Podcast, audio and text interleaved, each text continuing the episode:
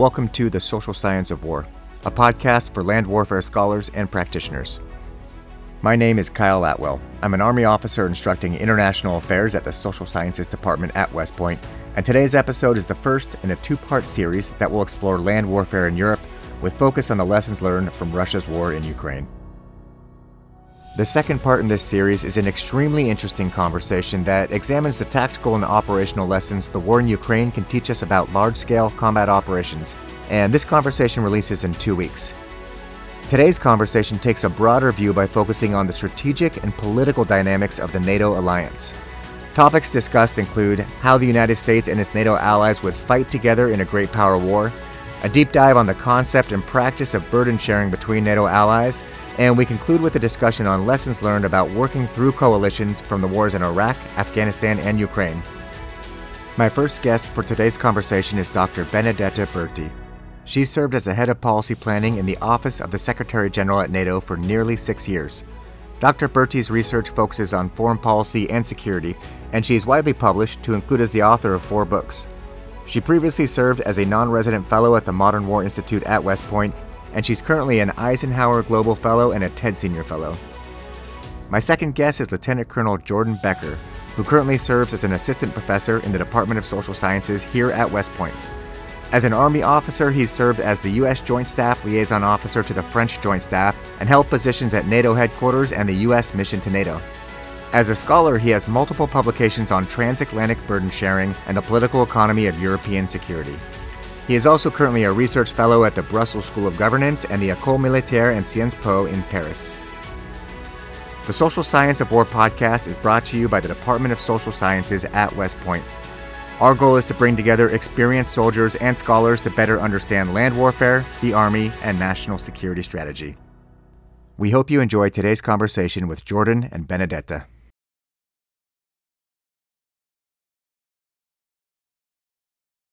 Dr. Benedetta Berti, Lieutenant Colonel Jordan Becker, welcome to the Social Science of War podcast. Thank you for joining us today. Thank you for inviting me. Thanks, Kyle. and Thanks, Benedetta, for being here. Today, we're going to talk about coalition warfare and its role in a potential land war in Europe. This is important because a key characteristic of U.S. war planning is that we will fight alongside allies and partners. We saw this in Iraq and Afghanistan, Currently, there's a coalition of allies providing support in Ukraine, and our national defense strategy made clear that our allies are a key component of our national security in an era of rising strategic competition. Benedetta, I'd like to start with a broad question. In a potential land war in Europe, the type of war NATO has been built to prevent and then fight if deterrence fails what role are U.S. land forces anticipated to play in such a fight? And to be more specific, are U.S. Army forces expected to dominate the fight in Europe? Is the U.S. anticipated to provide support like we're doing in Ukraine without playing a large direct combat role? Or should we envision combined U.S. European units on the front line?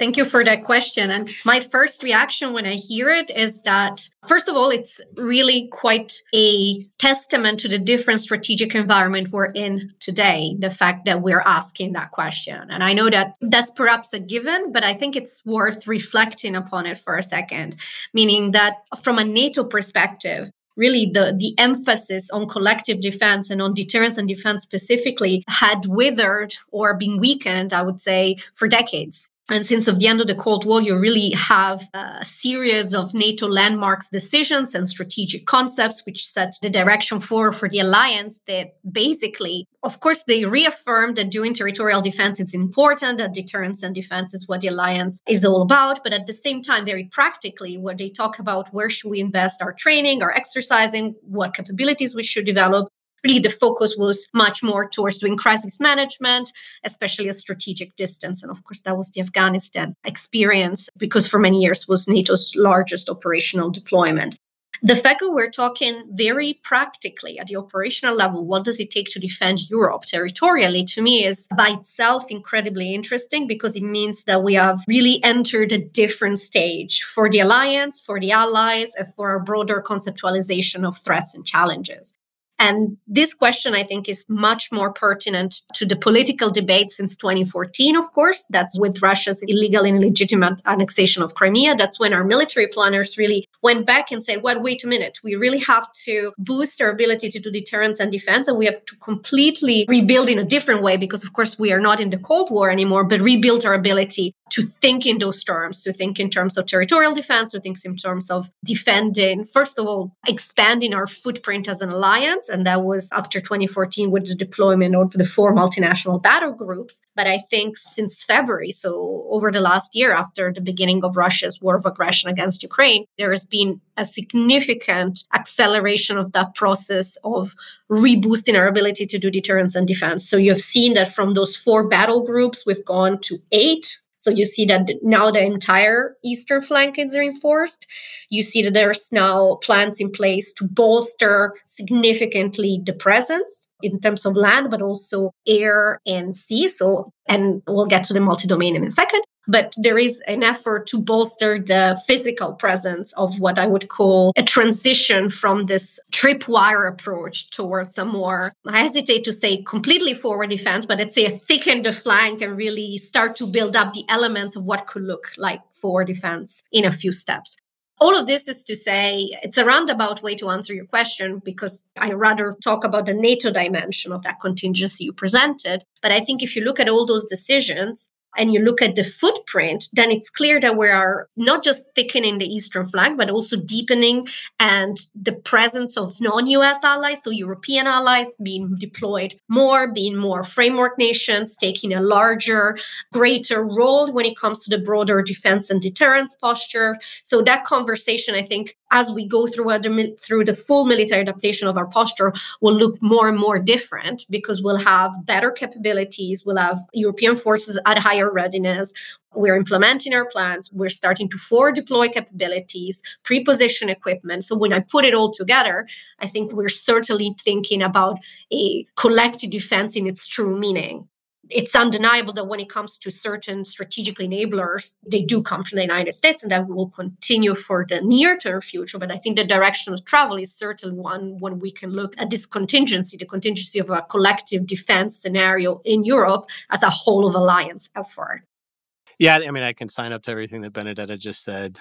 I think to me, the sort of key thing is a transition to increasing European capabilities in Europe and prob what I suspect, I've been out of the headquarters for a few years now, but what I suspect is that we've made quite a bit of progress in terms of connecting threat assessment with exercise planning, with operational planning, with strategic planning, and then with defense planning. So we're moving toward resourcing national forces at a level that's appropriate for what is a shared threat assessment. So are the goals with burden sharing is this to kind of create, you know, 30 fully autonomous European and an American army or is it more that each country provides a specific niche capability in the context of this broader NATO military alliance and if there was a large invasion, you would kind of have a more cohesive and integrated response? It's neither of those, right? Like those are the two poles on a spectrum. And I think the sort of 30 individual autonomous armies, I think the word that I've heard most often used to describe that is bonsai armies, right?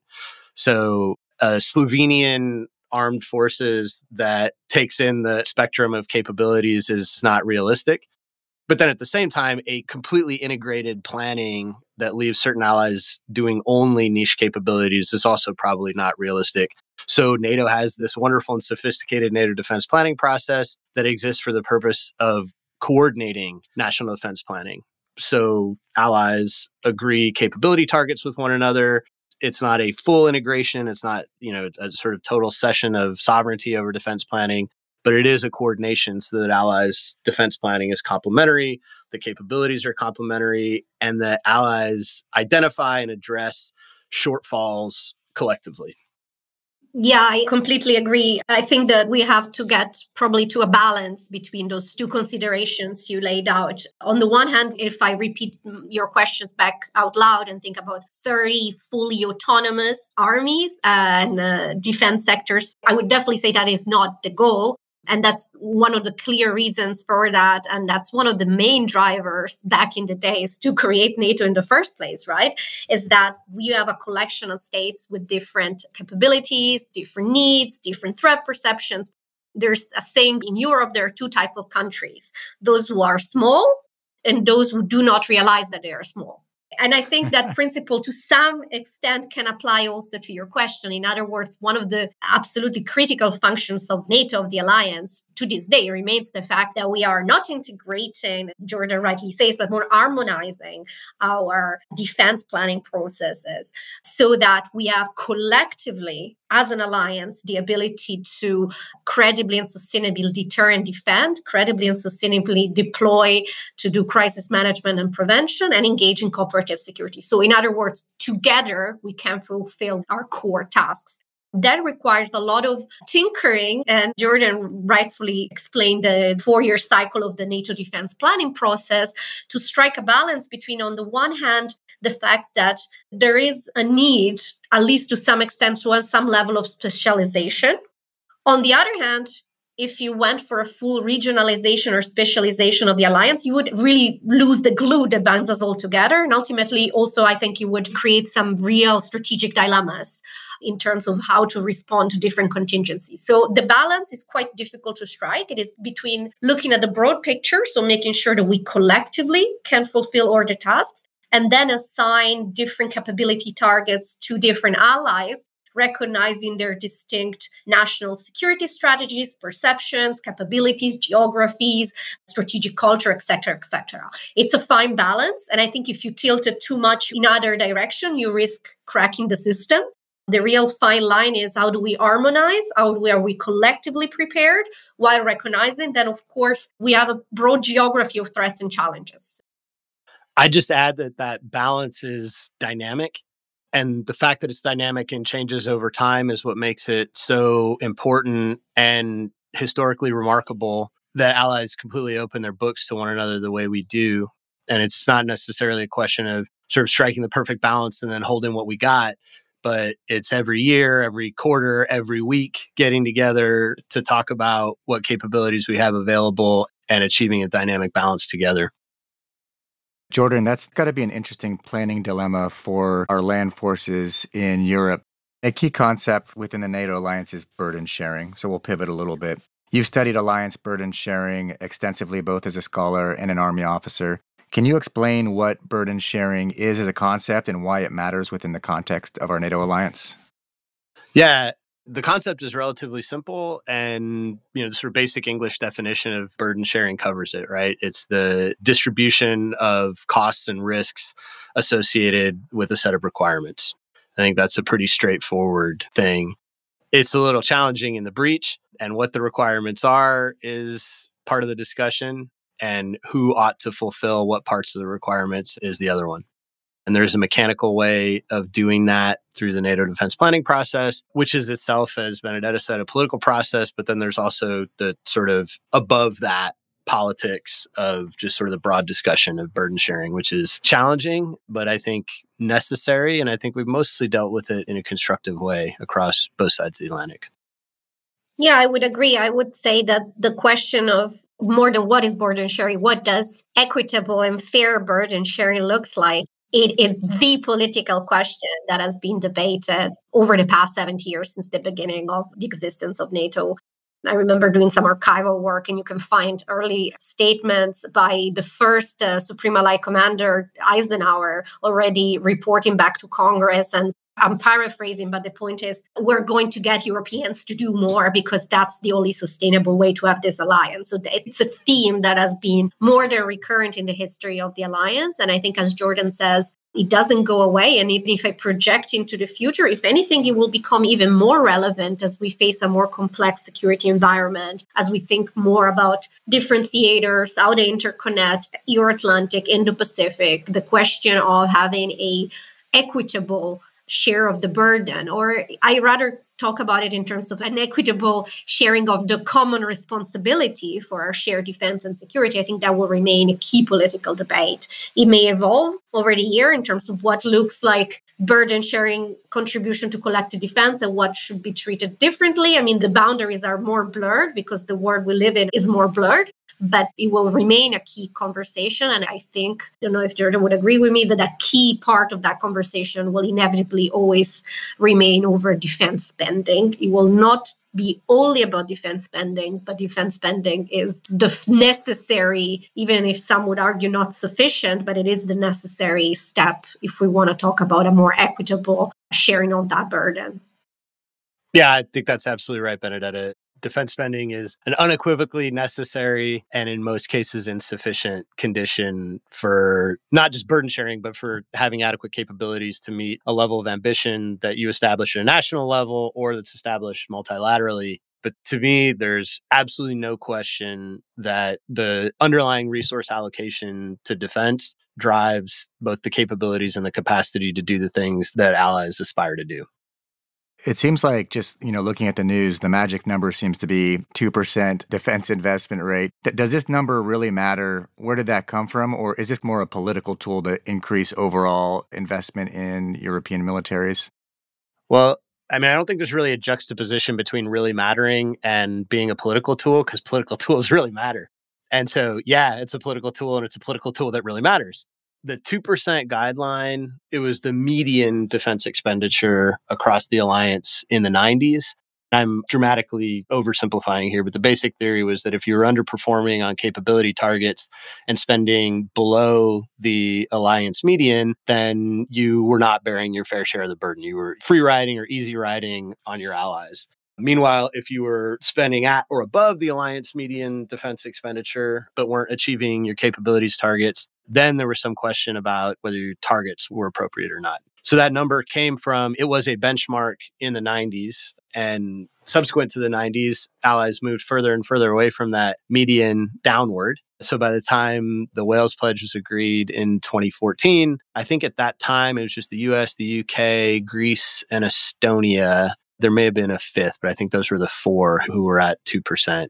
But basically, most allies were below 2% of GDP on defense, and we had identified issues with meeting capability targets. So, what the pledge was essentially asking allies to do was increase their defense spending until they met their capabilities targets. And 2% was the historical benchmark that everybody could agree to there's an equipment expenditure component to the Wales Pledge in 2014, where allies agreed to spend 20% of their defense budgets, 20% of that 2% on equipment modernization. So essentially, what we agreed to in terms of inputs at Wales was to move towards spending 0.4% of GDP on equipment. I completely agree with what Jordan said yes, it was a political tool. And yes, because of that, it mattered. And I really think it's important because some of the discussions that we hear from the expert community on 2%, I think sometimes, not always, but sometimes miss the mark of what that was designed to do and it was designed to mobilize NATO leaders at the highest political level. So, not the defense minister, not the foreign minister, but the heads of state and government, and present to them something that they could easily digest, easily understand, easily explain to their publics and constituency, and easily measure. So, the idea is what can we do quickly to make all our different allies focus on the importance of spending more on defense after basically 30 plus years from the end of the Cold War, where the message was actually we can afford to spend less.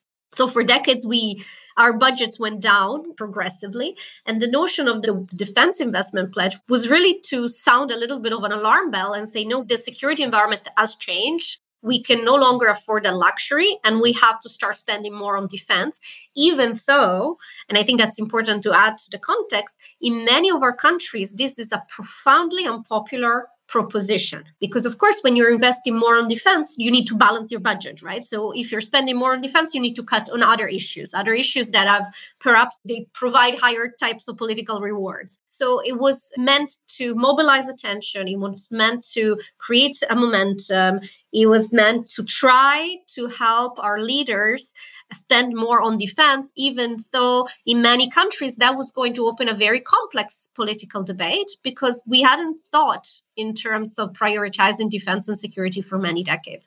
So if you look at it through that political lens, I think it was absolutely successful. And the data shows it's roughly 350 billion in defense spending that we've added for European allies and Canada since 2014. So that's not negligible. And you now see the vast majority of countries as either will meet 2% by 2024 or as solid plans to reach that shortly after.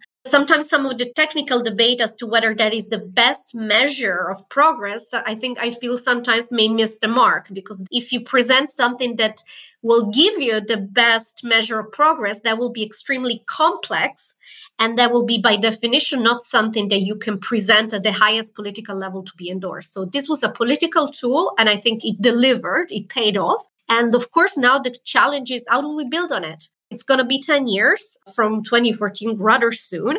And we need to build on that upward trajectory. How do we make sure that we don't stop there? How do we make sure that that 2% becomes really the basis for our defense spending because the security environment really demands it? So, just to explain, I think from a policy perspective, why I think that despite the fact that some say, well, it's too simplistic, yes, and that's why it worked. Jordan, you've done research on whether or not the allies have increased their defense spending since the 2014 pledge. What have you found in that research? Does that support what Benedetta says? And what explains this increase, if so? Yes, absolutely. My research does support what Benedetta just said. And I think probably the most interesting thing is that the Wales Pledge itself helps explain some of that increase in defense spending. And the way we can analyze that is by looking at non NATO EU members who share the same geography, the same strategic environment, the same essentially everything as NATO allies, but we're not subject to the Wales Pledge and are not engaged in NATO defense planning, do not open their books up to allies. And there was a big, big, big difference. The trajectory of spending was essentially the same leading up to 2014 among NATO allies and non NATO EU member states. And immediately after 2014, the trajectory of NATO allies abruptly changed, and that of non NATO EU member states did not. So I think there's pretty convincing evidence that the Wales Pledge itself and NATO allies deciding amongst one another to make this agreement amongst themselves to pledge to one another. Nobody dictated it to anybody. It's just allies pledging to one another to do something to benefit collective defense. There's a lot of evidence indicating that that that, that was effective. There are of course a bunch of other factors that drive that, ranging from threat perception to domestic political economies but all else equal, the Wales Pledge has positively affected Allied defense spending. The 2022 data is obviously still in estimate form, but the last I looked at the 2022 data, there are no allies who have not increased the share of GDP they allocate to defense and also the share that equipment represents in GDP. So basically, allies have met what they agreed to do at Wales. And now it's a question of building on that momentum and identifying what needs to be done for the next 10 years. Do you think that has more to do with pressure from, for example, the United States? And I know both the Obama and Trump administrations have put a big emphasis on increasing defense spending. Or is this a function of the strategic environment we find ourselves in, in that, you know, Russia seized Crimea in 2014, and this has put more impetus into the allies to realize that this is a real threat? It's multi-causal. And if you model threat together with multilateral pledges with haranguing from US presidents, the effect of the pledge remains consistent when you model for those other factors. And yeah, the increased threat from Russia or the increased perception of threat from Russia, of course, had an effect. But that increased threat perception from Russia affected all the EU member states. And those who were not NATO allies did not behave the same way that NATO allies did. So I think that's a good way. I mean, there's complex mathematical ways to show this, but I think just the sort of simple podcast version is that EU member states that weren't NATO allies that were facing the same threat as NATO allies were didn't make the changes that NATO allies did. They've started to now, some of them, but the evidence in shifts in defense spending was not as strong. The evidence for sort of like presidential haranguing affecting allied defense spending is pretty thin. I don't think there's much evidence supporting that. I agree with what Jordan said the reality is that it's very difficult to narrow it down to just one factor, of course. Everything is interlinked. And I do believe that, of course, the fact that defense spending, burden sharing was so prominently on the political agenda, of course, also played a role. But would I say that is the driving factor behind the historic if you take it all together, you look at defense spending, decisions on deterrence and defense, decisions on investing in the alliance, and you take all these decisions together, it's really a historic shift that hasn't occurred for many decades. I really think that is, is threat informed and driven by the fact that the security environment has deteriorated so dramatically over the last 10 years. And that has driven allies to make the difficult decision in many national contexts to bring defense and security up the list of political priorities with all the political trade offs and discussions that that entailed. It's not one factor. Of course, when you put something in the political spotlight, it does create some pressure. But here we're talking about a broader, I think, strategic shift that really led to this big change that we're seeing over the past decade. Yeah, an interesting point was that it's not just a 2% defense expenditure, but also the idea that 20% of this has to be invested into equipment. And this goes back to my first question.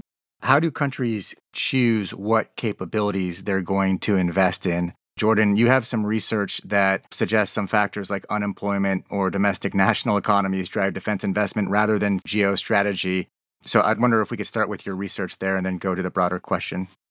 Thanks, Kyle. Yeah, my findings do point in that direction. But I'd also highlight that the NDPP, the NATO defense planning process, shapes how allies acquire capabilities the extent to which they do that and the enthusiasm with which they do that is also a function of the domestic benefits that they derive. And Benedetta alluded to this earlier when she talked about sort of trade offs essentially between what I would call social spending and defense spending, which is true. But the trade offs are different across countries. So, in the United States, for example, we have this enormous defense industry.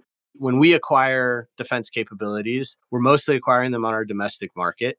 In the very immediate term, that's jobs for Americans. In the medium and long term, there's technological spillover effects, there's industrial spillover effects. So there's a real incentive, right or wrong, in the US economy to spend on defense, or at least there's a constituency that has a strong economic interest in spending on defense. And the same is true in other large countries with defense industries. You know, France immediately comes to mind, Germany as well. I have this very vivid memory I was seated next to a German acquisitions official at a dinner. This was in like 2012. And the speaker was Wolfgang Schäuble. And Schäuble was talking about sort of Greek profligacy and the Greek government sector being massive and Greece spending enormous amounts on defense. And this German acquisitions guy leaned over to me and said, Well, thank goodness they spend so much on defense. They're their only customers for Leopard tanks right now, and we'd have to close the assembly lines if they weren't buying them. So, countries with robust defense industries have more of an economic incentive to acquire equipment and to engage in multilateral diplomacy that encourages others to buy equipment. Whereas countries who are buying equipment off the shelf, so to speak, are doing that solely to, to enhance their capabilities. Or you might argue to please the countries from which they're purchasing those defense articles, but they're mostly doing so, I'd argue, for strategic reasons. But my findings indicate that countries with more significant arms industries spend more on equipment. Countries, when experiencing issues with unemployment, tend to shift resources into personnel as opposed to equipment and operations. And that generally, both the EU level and the national level political economy has a significant effect on defense spending. And I suspect that there's kind of a threshold effect there that when the threat level or threat perception reaches a certain level, countries will likely focus more on sort of military strategic issues. But when the environment's considered relatively benign, then domestic political economic considerations tend to dominate. Unlike Jordan, I haven't, I haven't done research on it. So all I can say is what my reflections based on the evolving debate that I see at NATO. And that to me very much aligns with what Jordan said. It is very complex to go and identify, again, one factor, but there's a trade off between allocating funding for defense and allocating it to other programs. So, of course, the more there's economic grievances and the more the country is, in is facing economic problems, the harder it is to us citizens to have more funding devoted towards defense that equation and that discussion will be different in different countries depending on their historical experience, on their strategic culture, on the role the armed forces play within societies, on the level of trust, legitimacy, and popularity the armed forces enjoy. So there's a lot of different factors. And when we look at 30 allies across the transatlantic space, there's very different histories, legacies, relations, and of course, those all play out. But I think overwhelmingly, if I want to zoom in on the last plus minus years, since the beginning of Russia's war of aggression against Ukraine, you can see that even though each and every country has to have that debate through the lens of their own history, strategic culture, political relationship, economic, political economy, etc., etc., you can still see there is a general shared assessment that the security environment has shifted to a degree where security and defense really need to be boosted and where the discussion on defense spending becomes much more strategic, much more important. And of course, that also has a role in shaping public opinion. Public opinion shapes policies and political leadership shapes public opinion. So when we are in the middle of an all out war in the middle of Europe, of course, public opinion's support for defense spending has increased. At least that's what I've seen eh, by looking at different polling on public opinion perceptions of defense spending.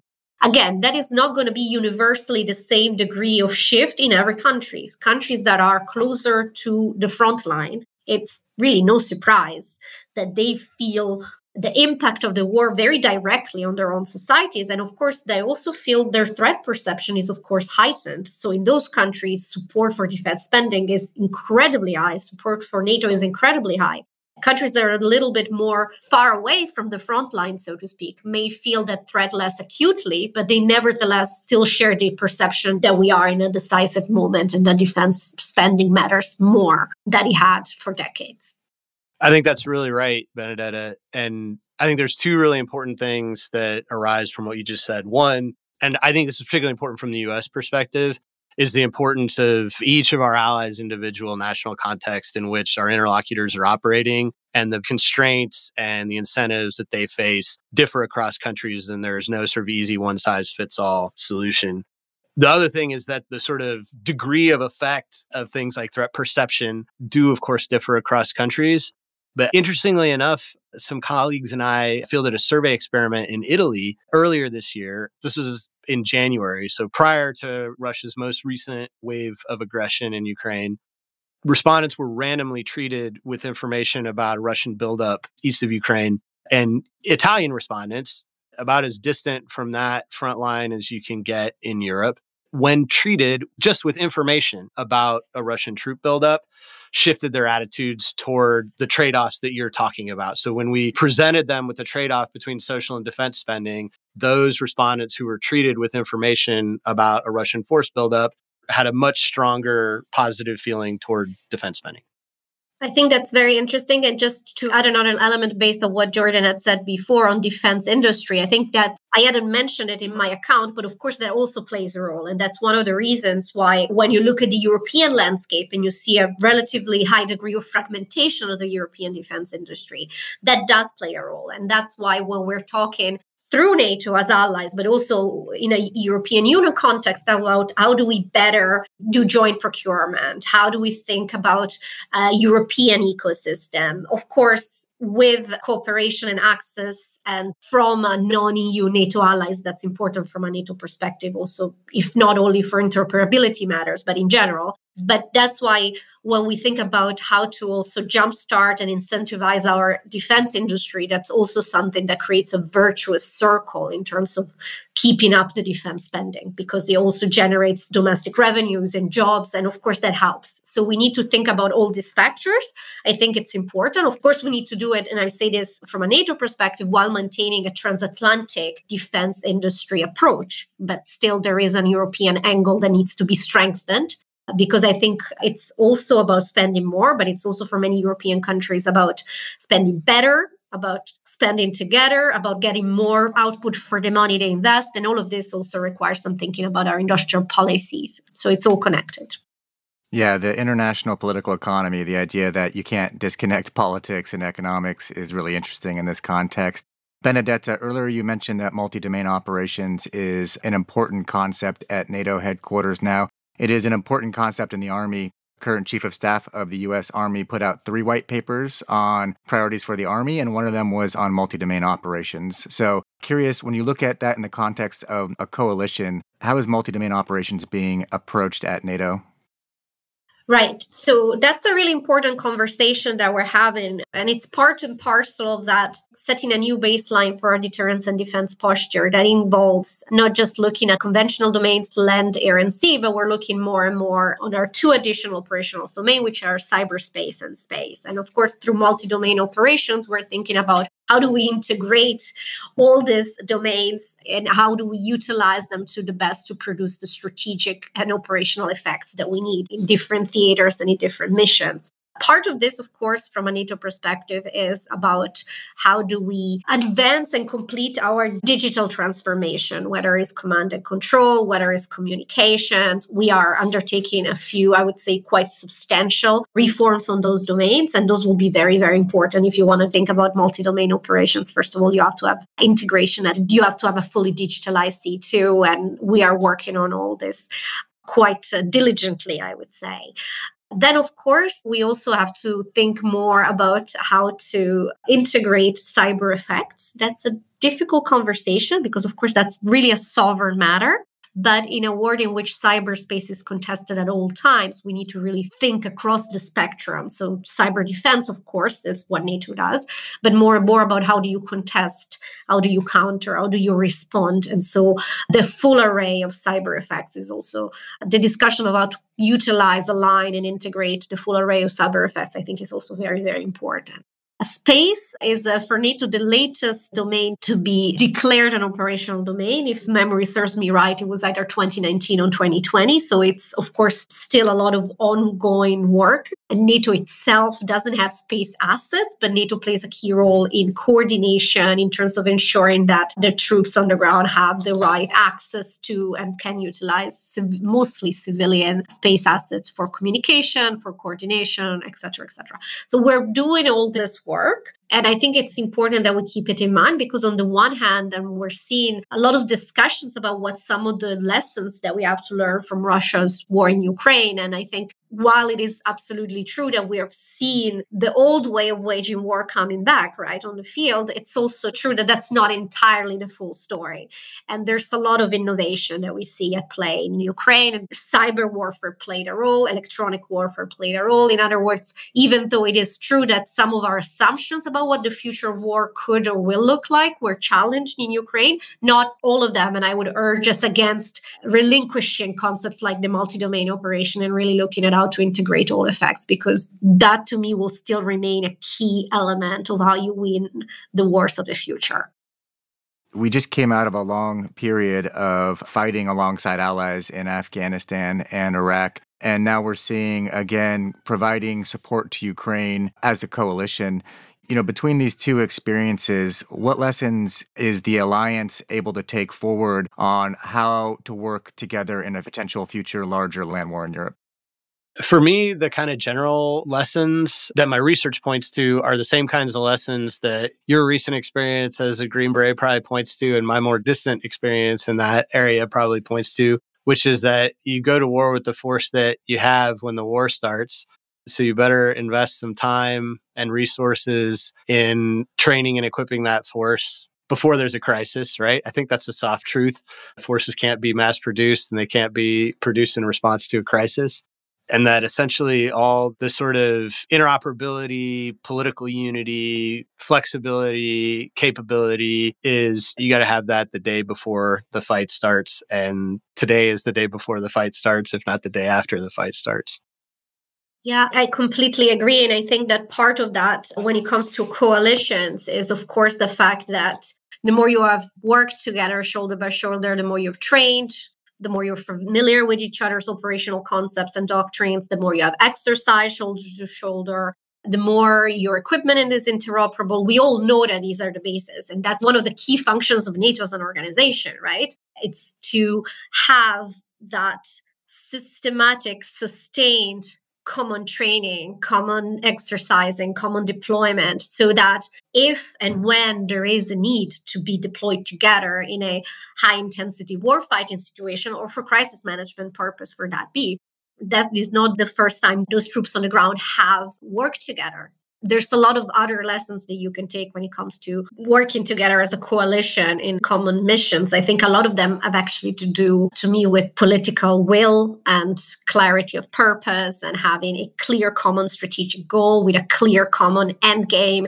that is clearly translated at the military level in clear military objectives that are comparable across the coalition. So aligned missions, aligned objectives, aligned rules of engagement as much as possible. That's something we have seen that when we are deployed in the same contingency, but we have rather different rules of engagements, that's suboptimal in terms of getting the best out of working together as a coalition. And of course, an important lesson that we've learned throughout Afghanistan through those experiences is also how deploying and working together in a coalition is by itself a way to enhance the political legitimacy and the inter- domestically so at home of the deployment but also internationally. So that also carries an additional political and if you wish also strategic value because it allows to increase the level of support for that particular engagement at home and also within the international community, which is, of course, important. But I think there are a lot of lessons that we are learning and we are implementing in terms of how to work better together, shoulder to shoulder in deployments, based, of course, on the experience of Afghanistan. There's one thing that I would add, kind of from an army person in Iraq and Afghanistan perspective, and it's that I think it's intuitive for most people in your cohort of Army officers, and I think in my cohort of Army officers, that when you're engaged with a partner force, you always have to be thinking about how is this going to play with my partner's constituency? How is it going to play with his political constituency at the village level, at the city level, at the region level, at the tribal level? But you never lose sight of the fact that your partner has a constituency that's different from you, that your partner is beholden to. And I think it's sometimes a little bit easier to forget that at the political level in an alliance like NATO because we have so much in common. But we also need to never, ever, ever lose sight of the fact that each one of our allies in NATO has a domestic constituency that they've got to deal with and they can't always do what we think is necessarily strategically expedient in the near term or strategically wise in the long term. So, kind of being aware and attuned and attentive to our allies' domestic politics and our European allies, their EU level politics, is, in my view, an essential component of US strategy in Europe if we make an argument that it's somehow unstrategic for Europeans to have domestic and EU level interests, we are ourselves being unstrategic. So, you know, working with coalitions, it does seem pretty clear that it increases your legitimacy, both to your domestic constituency and just in general, but it comes with some operational costs. And I'm wondering if at NATO, some of the operational inefficiencies you might get just due to the nature of having to work together with people who have different caveats, or maybe there's interoperability issues. Are there lessons we've also taken from that on how to fight as a coalition? I completely agree that there are also potential operational complications. And I would argue that's one of NATO's jobs to make sure that those are as little as possible. So that's why, for example, you mentioned interoperability. That's NATO's bread and butter through our standardization work. That the whole point is of course, to aim as much as possible to have a situation where different troops from different countries are deployed on the ground and they're able to seamlessly work together. Of course, as we all know, it's easier said than done, but that's one of the key functions of NATO with its interoperability work, its standardization work, its constant political and military consultation exactly on how do we get there. And if I had a NATO compilation of all the standards, it would probably be a really, really thick book with thousands and thousands of pages. But that's really the purpose while we have that process within NATO. Then when it comes to training and exercising, that's also why we do it together, because of course you want to train as you fight. And if you fight in coalition, you need to invest in multinational training. So we are aware of what are some of those operational, I wouldn't call shortcomings, but operational complexities that you need to deal when you are working in coalitions. And of course, I would be remiss if I didn't mention this. As NATO, we have a common command structure this is fantastic if you want to work in coalitions And that's an unparalleled advantage of working through NATO.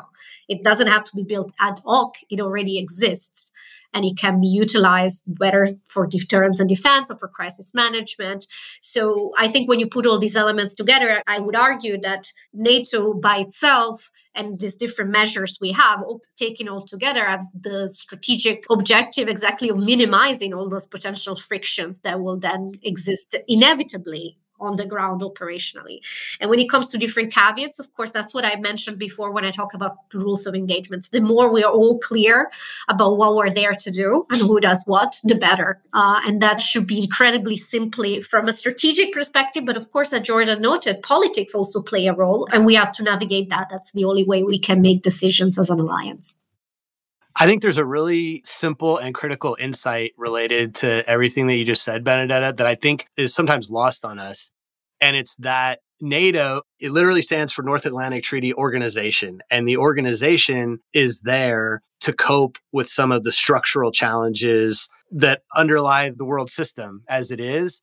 And so when as Americans we feel sort of constrained or limited by NATO, I think we're kind of missing the point. The organization is there to deal with those constraints and limitations and frictions and challenges associated with the fact that we're a bunch of different countries with a bunch of different interests. So from burden sharing to interoperability, the organization itself isn't the cause of those challenges. Those challenges are endemic and the organization is the vehicle by which we address the challenges.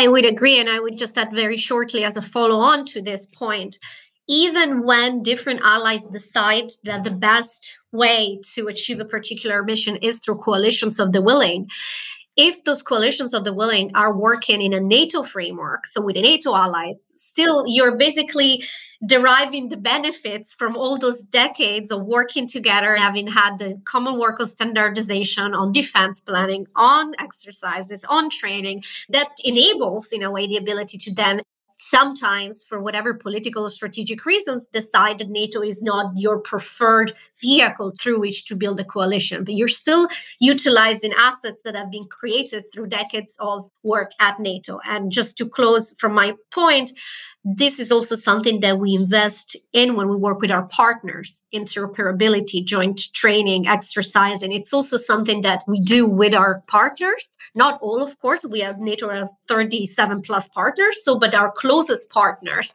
And a good example would be here Finland and Sweden, two countries that are now on track for joining the alliance as fully fledged allies after the ratification process is over.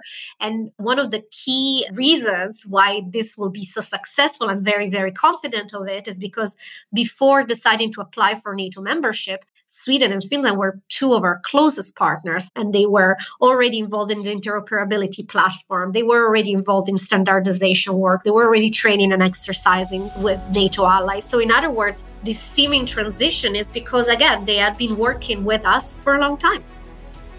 Dr. Benedetta Berti, Lieutenant Colonel Jordan Becker, thank you again for sharing your expertise with the Social Science of War podcast. It's been a great conversation. Thank you, Kyle, and thank you, Benedetta. Thank you.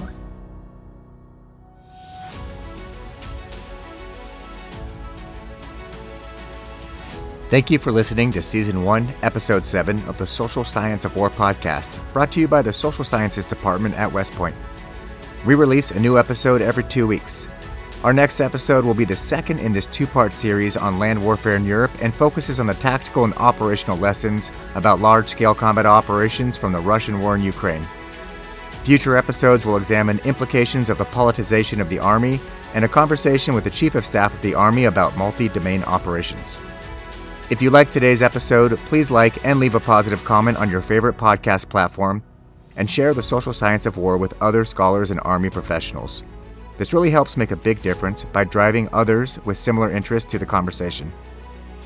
And one last note what you heard today were the views of the participants and do not represent those of West Point, the Army, or any agency of the U.S. government.